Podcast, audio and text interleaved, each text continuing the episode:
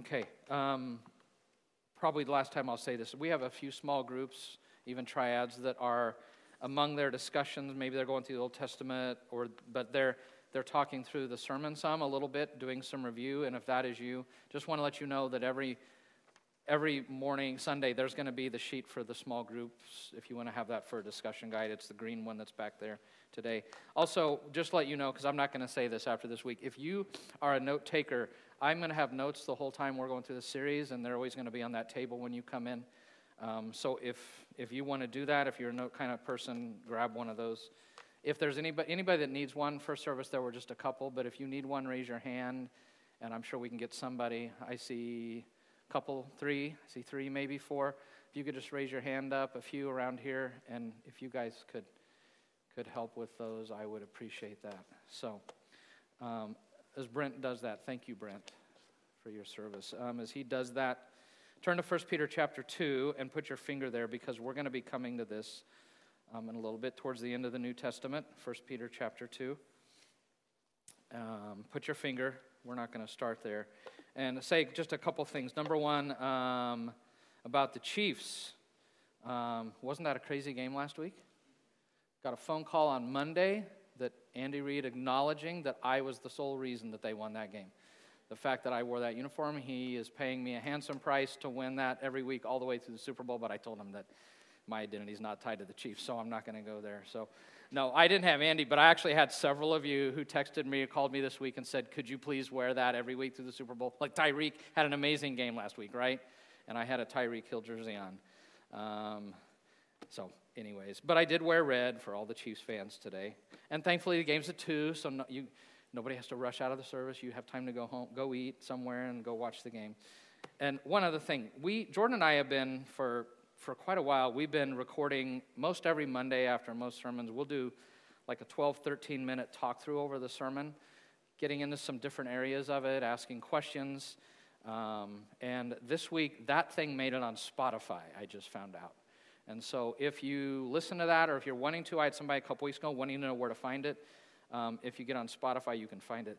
I didn't ask. My guess is if you type in 12th Avenue on Spotify, that's, uh, that's where it would be. So, quick summary from last week, if you don't mind. Last week, we talked about the three counterfeit sources of identity, places that people look for their identity that are counterfeits and will never give you a meaningful idea. Can you, can you help me with those, what those three were? So, one was I am what what I do, and I am what I have, and I am, yeah, what people say or think about me. And we talked about the fact of how shakable that is, how that is not a stable place to put your identity.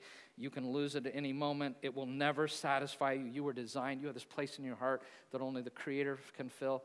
And so we kind of ended that. I was talking about that what we desperately need is an identity that is durable, that's going to last, it's going to be there. It is holistic, that it encompasses all of me instead of just one part of me, and that is life proof, that can handle all the challenges and ups and downs of life. Um, Evan Morris actually made uh, a video kind of summary of last week, and it's really, really good. And I'd like you guys to, to see that. We live in an age of identity. We all struggle in some way with our sense of identity. What is the thing you most need in life, you're most longing for? A lot of people are struggling with an identity crisis. A lot of people in our culture, even some of us, are desperately trying to prove that we're important, that we value, and that we matter. It has been said of us that we are living for likes but we are longing for love.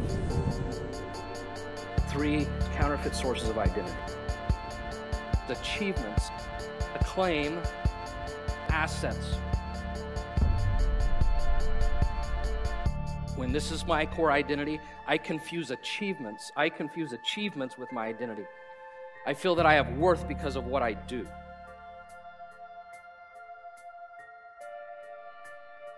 Status, success, when you live for your identity out of your achievement and you stop doing it for the glory of God and you use what you do to try to fill the void in your life that only God can fill. And in this one, I confuse acclaim for my identity.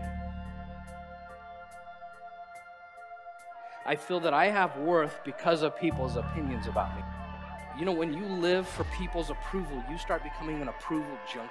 Your relationships really quit being about loving and serving people, and it becomes about using them to get the acclaim and the approval that you actually need to have a stable identity. So people become something that we use. And then what happens is, is I take that need for approval to be smiled upon, and I try to fill the void in my life that only God can fill. This one, I confuse assets with my identity. I feel I have worth because of what I have. Now, it can be possessions, but it could be other things. A car. Yep, so we could take material possessions a car, a house, a second house, a cabin in Colorado, whatever. Relationships, it's so easy for your spouse. It is so easy for your children become your identity because you have this amazing thing. And I use what I have to fill the void that only God can fill. And I want you to know when you're striving to build your foundational identity on those three things, your whole life becomes about performing, possessing, protecting, and pleasing. Self justification, validation. And I want to tell you, that is not a good place to live.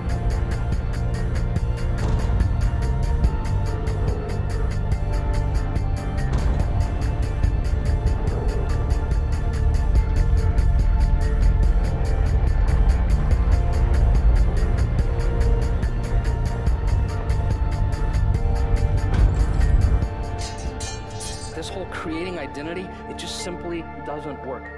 And I think a corollary is this if you build your identity on the wrong thing, you will live your life for the wrong things.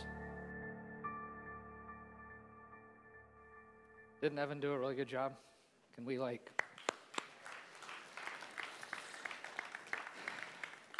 All right, before I get today's topic and try to answer the question, then what should I build my identity on? If it's not, I am what I, I am what I do, if it's not, I am what I have.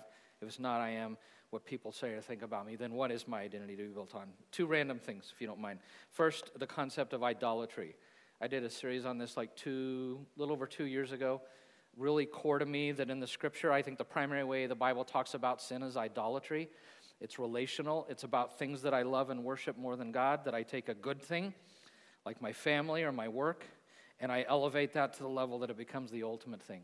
So when we talk about, like, you know, I am what I do, what I have, what people say about me, like that do, maybe my work is the thing that's my idol, or what I have, maybe it's my, uh, my children is my idol, right? That, that I had those big categories, but I, I want to challenge all of us to drill down and ask the question what is it in what I have? What is it in what I do? Where, where, what's the thing that tends to capture my heart and my love and get elevated above God? And the reason that's so important is whatever is your idol, the thing that you most worship, you will tie your identity to that thing. That will become the way you identify yourself. And as I said last week, when you lose an idol, you lose your identity because you've tied it to that. And so I really um, encourage you to think about as we talk about identity crisis to, to if you were here in that series to go back and even ask that question what, what tend to be the things i love more than god what, what are my idols and specifically, I want to encourage you to think in three areas because I think the three areas that are so easy for us to tie our identity into worship are our roles, our responsibilities, but especially our relationships. And even ask the question like, what are the roles, what are the responsibilities in my life? Am I elevating those above God because those generally are what I do or what I have? What are the relationships? That could be what I have, that could be what people say or think about me. So, really encourage you to think about that whole concept of idolatry because it is, to me, they're really tied together. The other kind of random thing before we launch is another principle similar to one I said last week that I think is important that I really do believe that you need to know who you are before you know what to do. You really do need to know who you are before you know what to do because what you do flows out of who you are. So I think it's critical, that's why we're doing this series, critical that we come to the point of having a solid identity and knowing who we are. Okay, so on to this morning. Um, when it comes to identity, here's what I want us to see this morning that I think many of us who follow to Jesus are looking for something that we already possess. That many of us are looking for something when we're looking for identity that we already possess for those that follow Jesus. Um, it, it's just like The Wizard of Oz, um, that great classic movie that's centered in Kansas, right? Because Dorothy, at the beginning of the movie, when she's in Kansas, she's on this search trying to find the most important things in life, and she doesn't think she has them where she's at, right? and ends up, you know, leaves the house, the storm comes, ends up in Oz, and by the end of the movie, what she finds out is, is the things, when she was looking for the most important things in life, she realizes that she actually had those things back in Kansas, and that she actually possessed, had possessed for a long time the very thing she was looking for. I mean, think of the scarecrow, the tin man, and the lion. They, they were all looking for something that they didn't think they have uh, brains, a heart, and courage and realized they realized at the end of the Oz journey that they possessed already possessed the thing they were looking for. And I think that that's true of a lot of us. Um, or even if we even if we know what we possess, I think it's easy to forget it. And so that's kind of that's just something I think to think about. So this morning, I just want to tell you I am not what I do. I am not what I have. I am not what people say or think about me. The core of my identity if I follow Jesus is this I am whose I am. I am whose I am. That is the core of my identity.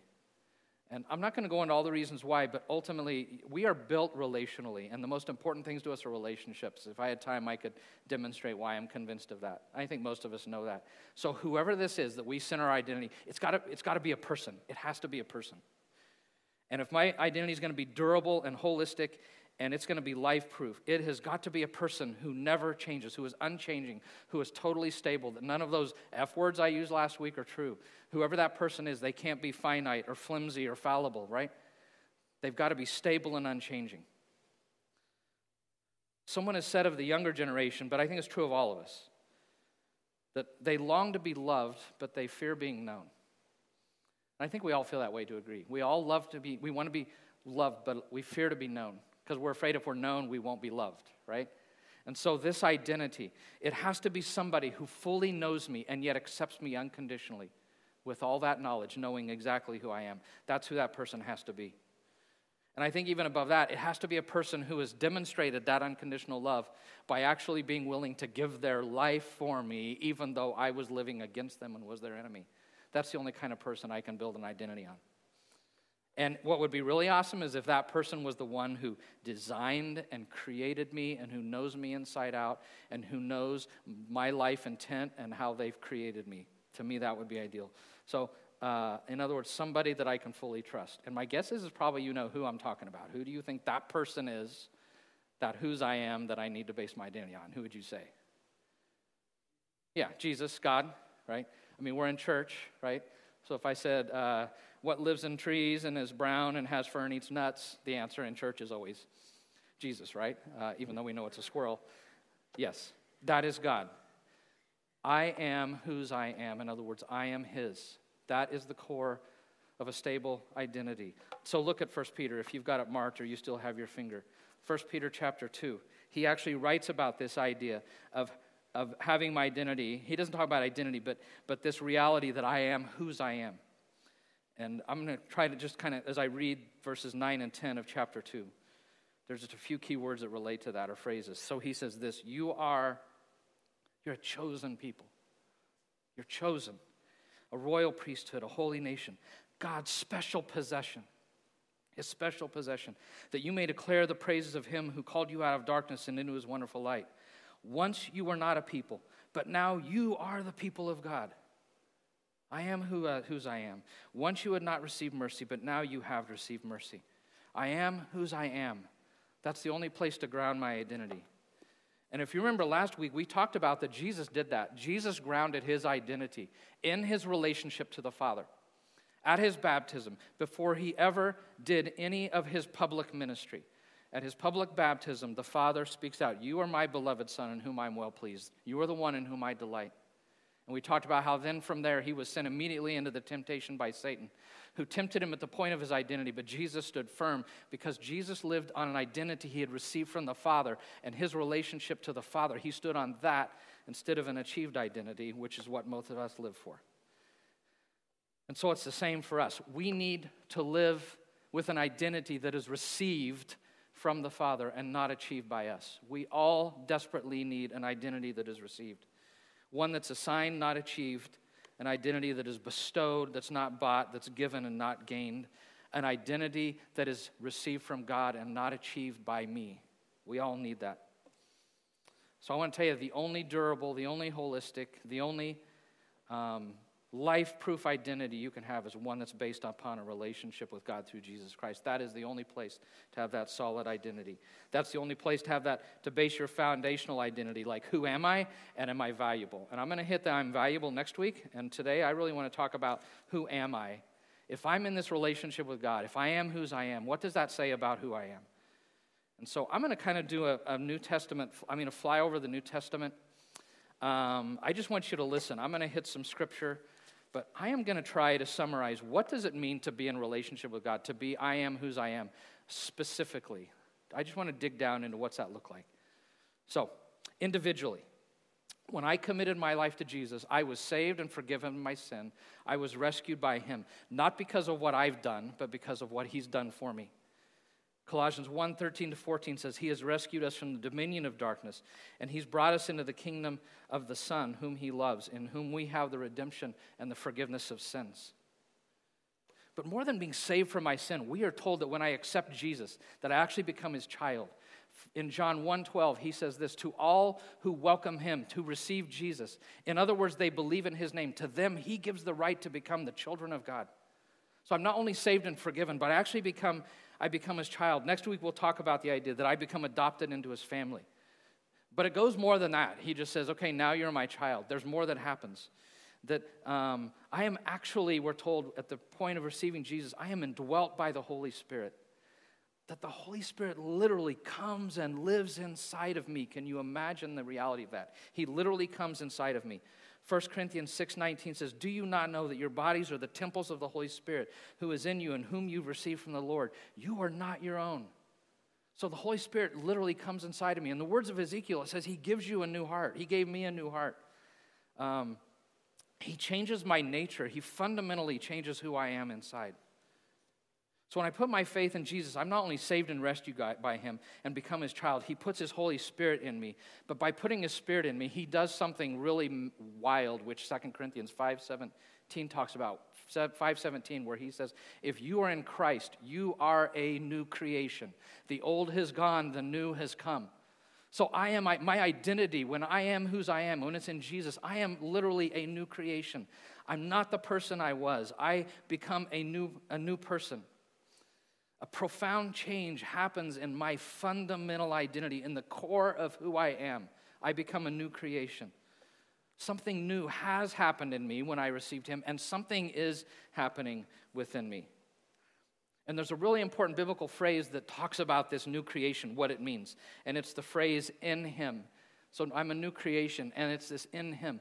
216 times that phrase is used of people who follow Jesus. 216 in him, in him, in him. Philippians 3 9 is just one example of that, where it says, We are found in him. So, my primary identity now as a new creation is in him. That is my identity. And it's a mystery, and I don't understand it, but the scripture talks about that when I come to Jesus, I am actually incorporated in some way in his death and in his resurrection. That I literally take on the identity of Jesus that something radically, profoundly happens to me when I come to Him. That the most foundational, fundamental thing of who I am and what defines me is my relationship to Jesus and my being in Jesus, my being in Him. And that's why Paul says in Colossians 3 3, he says, For you died, and your life is now hidden with Christ in God. That my life is now hidden with Christ in God.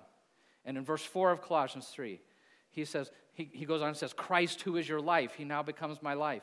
And that's why in Galatians 2:20, Paul talks about now that I'm a new creation and I'm in him and his Holy Spirit's in me, he says, I have been crucified with Christ. Nevertheless, I live. But yet not I. Christ lives within me. And the life that I live, I live by faith in the Son of God who loved me and who gave himself for me. That Paul so lived into that identity. And Ephesians 2 6 says this really amazing thing that I, I, I, become a new creation, I'm in Him, and it says that God literally raised us up with Christ and seated us with Him in the heavenly realms in Christ Jesus. I don't even understand that, but there's a sense that I've been raised up and I'm seated in heavenly realms. And I'm no longer, I mean, God sees me in a totally different way now. I'm clothed in the righteousness of Jesus. And when He looks at me, this is what God says about me. My primary identity is now saint no longer sinner. Saint becomes my identity. I am not defined any longer when I'm in Him by my past, my mistakes, my sins, my failures. I'm not defined that way. I'm defined by being in Him. And 2 Corinthians 3:18 says, "We all are being transformed into his image with ever increasing glory which comes from the Lord who is Christ, who is the Spirit." And so day by day, gradually, the Spirit who is in me, be, me being in Christ as a new creation, he is slowly transforming me more and more into the likeness of Jesus. And that's just what's going on with me individually, okay? That's what it means to be I am whose I am individually. But there's more. I am not just incorporated in Him, but I'm incorporated in a, in a community, the scripture talks about. I'm just going to hit kind of three aspects. I become something larger than myself. It isn't just about me and God, something larger than myself. In Ephesians 2:19, he says, "You're no longer foreigners, but fellow citizens with God's people." And I love Hebrews 12:28, which says, "We are receiving a kingdom which cannot be shaken." I am now a citizen of the unshakable kingdom of God. The world around me may shake, his kingdom will never shake. And I'm a citizen of that kingdom. And we're also part of the family of God, new family. In Ephesians 2:19, he says, "You're no longer strangers, but you're members of his household." Not only am I part of his family, I'm part of his body. In some, some uh, way, I don't even understand. We are the body of Jesus. In 1 Corinthians 12 27, now you are the body of Christ, and each one of you is a part of it. We've all been given unique spiritual gifts to serve this body and to be part of his mission to reach all nations with the good news of Jesus, that we all would be a part of the mission of, with him of restoring all things back to him. So, individually, when, when I am whose I am, when I'm in Jesus, like individually, I'm radically changed. Corpor- I'm part of this corporate thing that's much larger than myself, that's amazing. But also, my future is secure. I want you to know if you are, if I am whose I am, if I am in Jesus, your future is secure. This is not only about who I am, but it's also about where I'm going. And as his child, I am given eternal life. John 3:16, God loved the world in this way. He gave his one and only son that whoever believes in him would not perish but would have eternal life. So I've been given eternal life in him. Not only that, I've been made an heir, and I'm waiting an eternal inheritance in the future. That's why Paul says in Romans 8:17, if we are children, then we are heirs, heirs of God and co heirs with Christ. And 1 Peter 1 4 says of that inheritance, it is an inheritance that can never perish, spoil, or fade. So I have eternal life. I become an heir. I'm actually sealed into that to where that, that being an heir can never be taken with from me. In Ephesians 1 13 and 14, Paul says, When you believed, you were marked in him, marked in him with a seal, the promised Holy Spirit who is a deposit guaranteeing our inheritance until the redemption of those who are God's possession. So I'm sealed in that. That inheritance is guaranteed. And moreover, in Romans 8 29, Paul talks about our future glorification, he calls us. Well, I will be totally transformed and be set free from sin. And in Colossians 3 4, he says, When Christ, who is your life, when he appears, when he appears, then you also will appear with him in glory. I'm guaranteed to be with him forever in glory. And here's what's really cool I not only appear with him in his glory, but this is something I love about Jesus. In Romans 8 17, actually, this is a lot in the New Testament. This year, this theme kept popping out at me as we read through the New Testament. In Romans 8 17 and 18, it says, Now if we are children, then we are heirs, in order that we may also share in his glory. He will share his glory with us through all of eternity. I'm not only going to be in his glory, he's going to share that with me. And as Jordan and I talked, I'll be raised, we'll be raised bodily to new life, put our feet set on this new creation where we will live with him forever and ever, where Revelation 21 3 says, We will be his people, and God himself will be with us, and he'll be our God. And we'll not only live with him, Revelation in multiple places says that we have been made a kingdom of priests, and we will reign with him on earth forever and ever. We will reign with him. Wow. I hope, I don't know, my fear is like that I go through all that and everybody just kind of like, you know, huh, right? Wow, can you imagine? I mean, I am saved. Um, I become his child. He puts his Holy Spirit inside of me. He actually makes me a new creation. I, I am, my identity is now in him. That is who I am in my foundational identity. And he is, he is transforming me by his Holy Spirit. Um, I'm part of this, um, I'm part of his kingdom that's unshakable. I'm part of a family. I'm part of a body, and my whole future is secured. Is it not amazing to find, to find my identity, not in I am what I do, or I am what I have, or I am what people say or think about me, but I am whose I am? Is that not a great place to be? To have my identity rooted in Jesus Christ and in God the Father and in the Holy Spirit. And in all those verses I just referenced, the truth contained in them to me revelation 3.14 speaks about it. These are the words of the amen the faithful and true witness the ruler of god's creation. These words are all true. This is what god says about you. This isn't what i say about you. This is what god says about you. And i want you to know if you're in jesus what i just shared that is the deepest most true thing about you. Those things are the deepest truest things about you and who you are. And his word is the final authority and the final arbiter on my identity period Period. His word is the final authority on that. The question of my identity as a follower of Jesus is settled. And I want you to know you are who God says you are, and He gets the final vote. Nobody else. Our culture doesn't get the final vote on who you are. Your friends or what other people say about you, that doesn't get you the final vote. What you do doesn't, that's not the final vote. What you have, that's not the final vote. What Satan says about you is not the final vote not even what you think about yourself. The final vote on who I am comes from God the Father through his Son and through the Spirit. I am whose I am. Is that not profound and powerful? Is that not profound and powerful? James Bryan Smith, um, who's written a lot of good stuff, came up with four statements that, that I love and to me summarize essentially my identity in Jesus. And in a couple of his books, he asks the questions that all of us ask. Every human being wants to know Who am I? What am I? Where am I? And where am I going? I mean, these are questions every human being asks. And to those four things, uh, he provides four answers. That's probably too small for you to read, so don't even try. Here's what he says So, who am I? I am a child of God, one in whom he delights.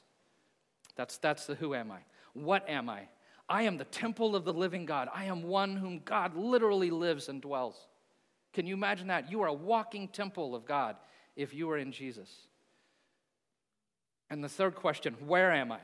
Uh, that was the, yeah, the where am I is this I am a citizen of God's unshakable kingdom. That's where I am. And then the question, where am I going, is this I am destined for eternal glory with Jesus. That's where I'm going. So I am a child of God. That's who I am, one in whom He delights. I am the temple of God in whom the Spirit of God dwells. I am a citizen of his unshakable kingdom, and I am destined for eternal glory with him. Can we like say amen to that stuff? Amen. Because amen, amen just means that's the truth, right? Could we just go, that's the truth? Like, that's the truth. Samuel, man, that's a great, that's the truth. I love your shirt. Just Jesus. Good day to, to wear that. So that's, that's what the scripture says about us. I am whose I am. There's no better place to have your identity. Remember last week I talked about this, these, this significant security being smiled upon, that these are genuine needs that God's built into all of us. They're legitimate. But as also I said last week, when you make those things the basis of your identity, that's when your identity becomes what you do, what you have, or what people say or think about you. And that when you do that, when you live that way, that's when you're on the throne of your life. That's when you're at the center of everything. And I said last week, when you live that way, it is inevitable You'll never do enough, so you're going to have guilt. You're never going to have enough, so there's going to be fear. You'll never be loved enough by people, so you're going to carry shame. And so, what about when I find, put God at the center of my identity, that I am whose I am? I want you to know that is the only place you'll find sufficient, you'll find satisfaction and sufficiency. It's only in Him. Because only God has done enough, only He has enough, and only He loves me unconditionally enough. Only in Him will I find satisfaction. So, what I do is I choose, yeah, only find satisfaction, sufficiency in Him. So, I choose, I don't know if you can see that, but I choose to put Him at the center of my life instead of me. I choose instead of having my identity in what I do, what I have, or what people say or think about me, my identity is I am whose I am. So I put him at the center of my life. I live under a received identity, received by him, received by what he says about me and who I am. An identity that flows from him being on the throne of my life rather than me being on the throne of life, my life, and I'm trying to achieve an identity.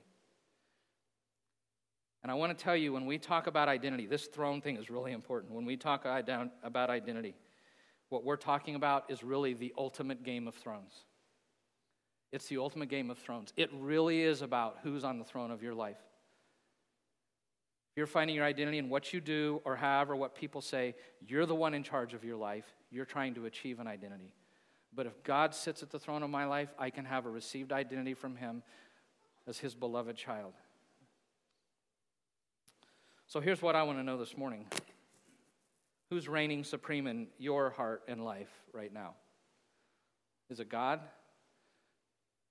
or is it you? Who's reigning supreme, literally, in your daily life right now? Who's on the throne? I also want to know who's the source of your identity. And I don't mean intellectually. Uh, in your life right now, if somebody walked around and watched you for a week, really, who is the source of your identity? Is it you achieving it through the three counterfeit sources, or are you walking in the received identity from the Father?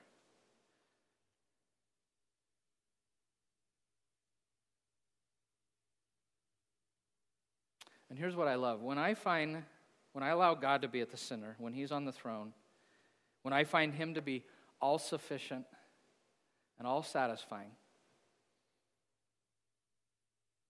then he replaces that I am what I do and all the guilt that comes about that, and I don't have to prove myself and perform anymore.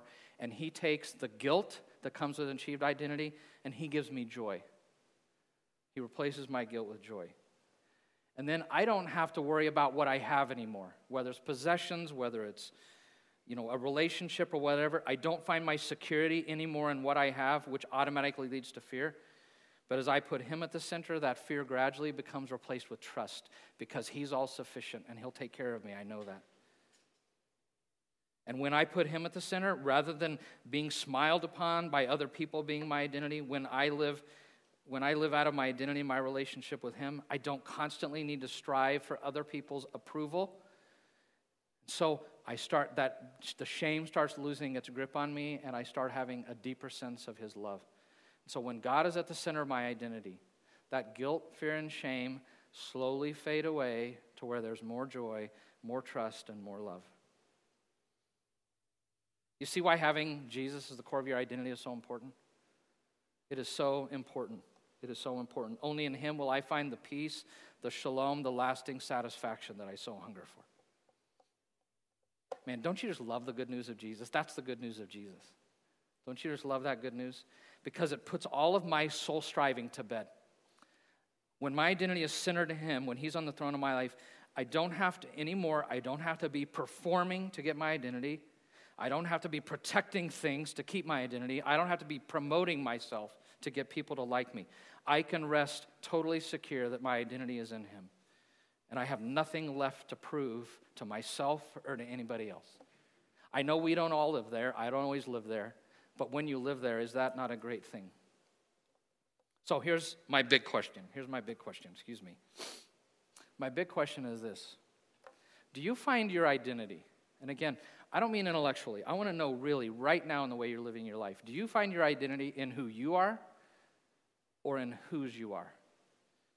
How would you answer that? In the reality of your life, again, not what you think, but I want to know what you trust and what you do. Where's your identity based? Is it in who you, who you are, or whose you are? Think about that for a minute.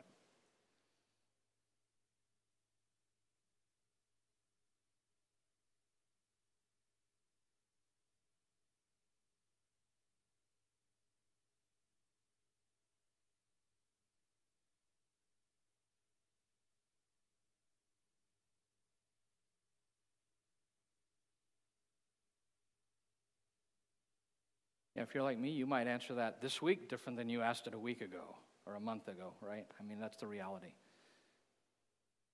of living in a fallen world. You know, I mean, I've talked about the fact last week our culture is just desperately striving for a self-constructed, self-constructed reality that I cobble together on my own. And I want to tell you, at the end of the day, most people who do that, who live for that, achieve, they never really know who they are. They never know who they are. That our culture's search for identity is leading us nowhere. It's leading us nowhere. And all it leads to is a life of no satisfaction, no security at all, with a life of guilt, fear, and shame. That's what the big I identity does, which is what our culture is living for the big I identity. It's focused on me. The only place you'll ever find deep and lasting satisfaction is in Him, with God at the center of your life. That's the only place you'll find Him to be sufficient satisfaction, that you'll find the joy, the trust, the love that you so desperately need.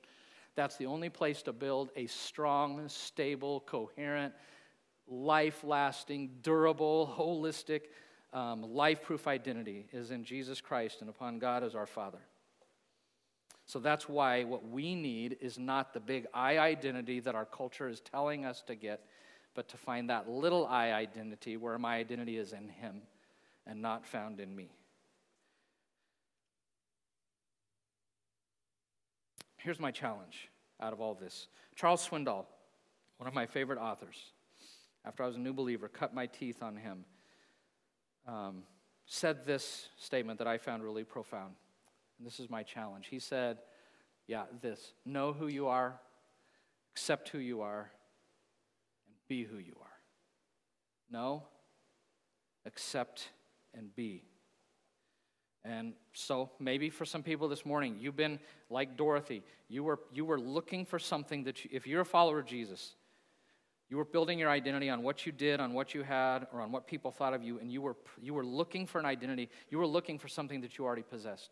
So maybe for some of you this morning, it's like, now I know more clearly that my identity is found in I am whose I am, that I am in Him, that I'm a new creation in Christ, that I'm not what the culture says about me, I'm not what I think about me, I'm not what other people say about me, I'm not what Satan says about me, that what matters to me more than anything is what God says about me.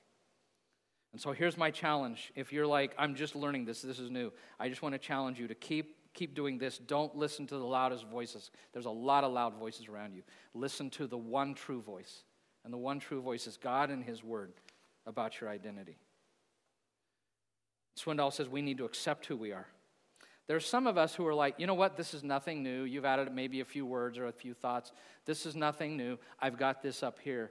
But in my day to day life, I don't have it here. I've never learned to really accept that that's who I am, and I struggle believing it. I'm like, yeah, you say that, but I don't feel it. I don't think it. Uh, this isn't very profound. We're going to get in a couple weeks more into some practical suggestions, but here's my challenge to you. If that's where you are, like I've not accepted who I am, I just want to really challenge you to choose God's vision of who you are. Quit choosing your own vision of who you are and start choosing His vision. Maybe it's every morning saying those four statements, right? Um, I am a beloved, I am God's child, one in whom he delights. I am the temple of God in whom the Spirit of God dwells. I am a citizen of the unshakable kingdom of God, and I am destined for etern- to share eternally his glory with him. That, that, it's like that daily statement this is who I am, this is who I am. I need to accept that to help get that down into our heart. And then 30 says, Be who you are. Some of us know it, and some of us already accept us, but we just struggle living into it.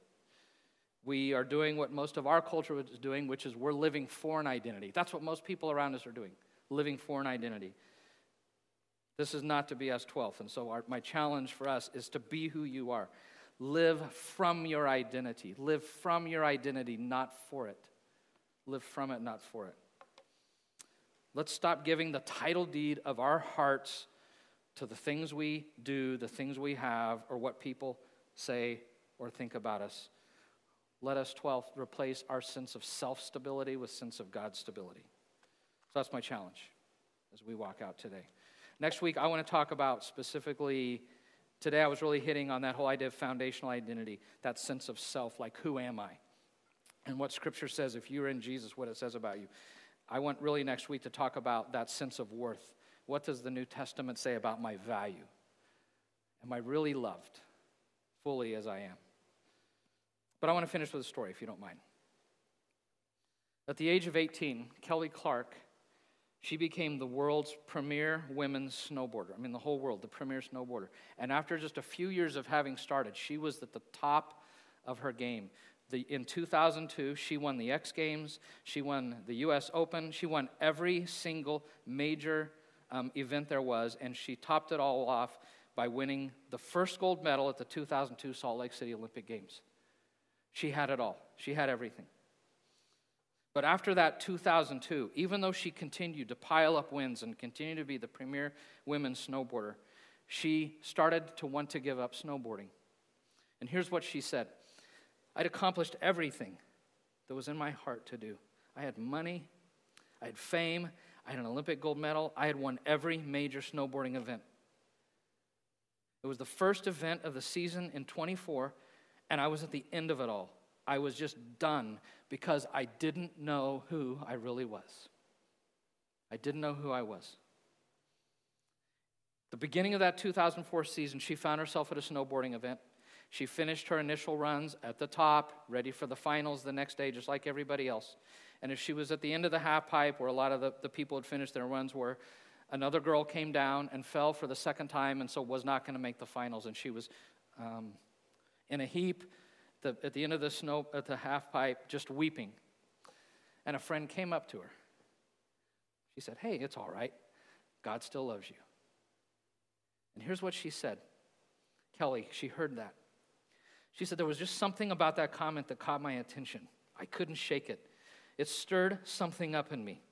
So I ran back to my hotel room and I thought, There's got to be a Bible in the hotel room. There are always Bibles in the hotel room, right? And thanks to the Gideons who do that, we have several Gideons here at 12th. And there was one in her room. As I started looking at the Bible, I realized I didn't know where to look or where to start.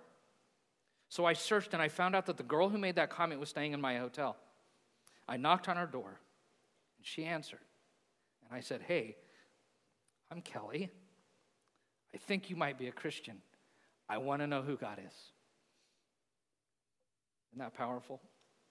She said, I'd never thought about God before a day in my life. I'd never once wondered why we were here, never thought about Him, never been to church, nothing. Nothing. She spent four months reading the Bible in Bible study and eventually came to the point that she became convinced that Jesus was her Lord and her Savior, and she gave herself to Him. Here's what she said after she had accepted Jesus. She said, It's so easy to get wrapped up in what you do and find your self worth in it. I was finding that the only way I knew who I was was Kelly Clark, pro snowboarder. She now rides with a largest, large Jesus sticker on her snowboard. She's probably retired by now. That's been quite a long time. But she rode from then on with this Jesus sticker. And here's what she said My coming to Jesus was a huge turning point in my life. At the end of the day, I'm not getting my self worth from how I do in contests. Snowboarding became this thing that I was made to do after I knew Jesus. I could actually enjoy it. There was so much freedom in it because I wasn't doing it to prove to people who I was, because through my relationship with God, I learned who I was. That she began to learn I'm not what I do, I'm not what I have, I'm not what people say or think about me. I am whose I am, and there is no greater freedom than to be there. So I want you to stand with me. We want to end with some worship. two really awesome songs. One in particular, I mean, the last one I love because it's all about how, where am I going to build my identity. But before we do that first song and before they start, in Philippians chapter 3, Paul wrote some significant things that I think relate to identity and how his identity shifted. And here's what he said. Chapter 3, verse 7 of Philippians Whatever were gain to me, I now consider loss for the sake of Christ. What is more, I consider everything a loss because of the surpassing worth of knowing Jesus Christ as my Lord. Everything is a loss for that. I consider them all garbage that I may gain Christ and be found in him, not having a righteousness of my own that comes from the law, but that which is through faith in Christ Jesus, the righteousness that comes from God on the basis of faith. I want to know him. I want to know him. I want to know him. I want to know the power of his resurrection I want to participate in his sufferings, becoming like him in his death. That's the words of Paul. So,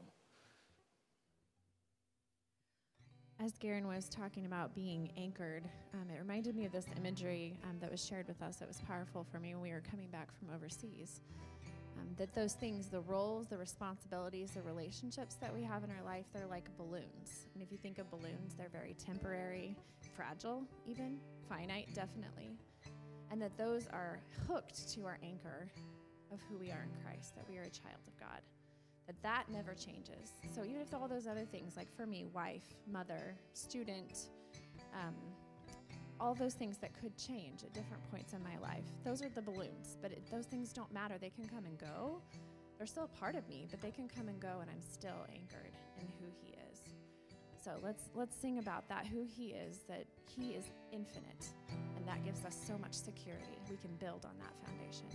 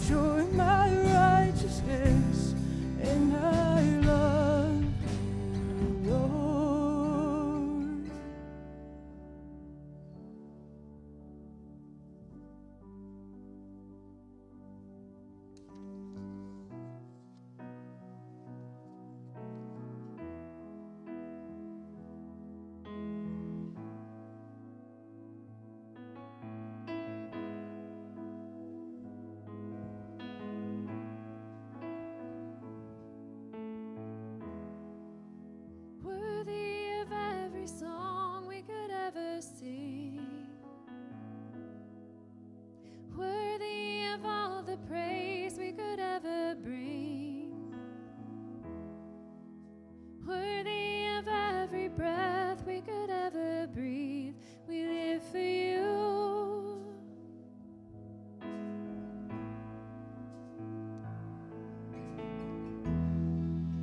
Jesus, the name above every other name. Jesus, the only one who could ever save. We're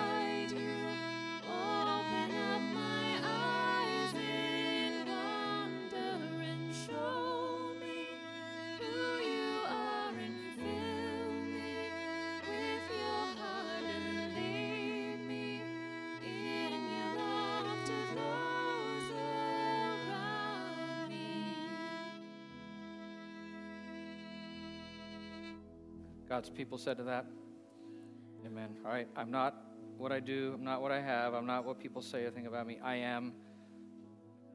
Say again, I am. I am whose I am. So let's build our life on that firm foundation and take that love to those around me. That was the prayer. So, 12th Avenue, people in this culture so desperately need to see people grounded in their identity in Jesus. So, let us go this week and live in that reality so that people will be drawn to Him. So, 12th, you are sent.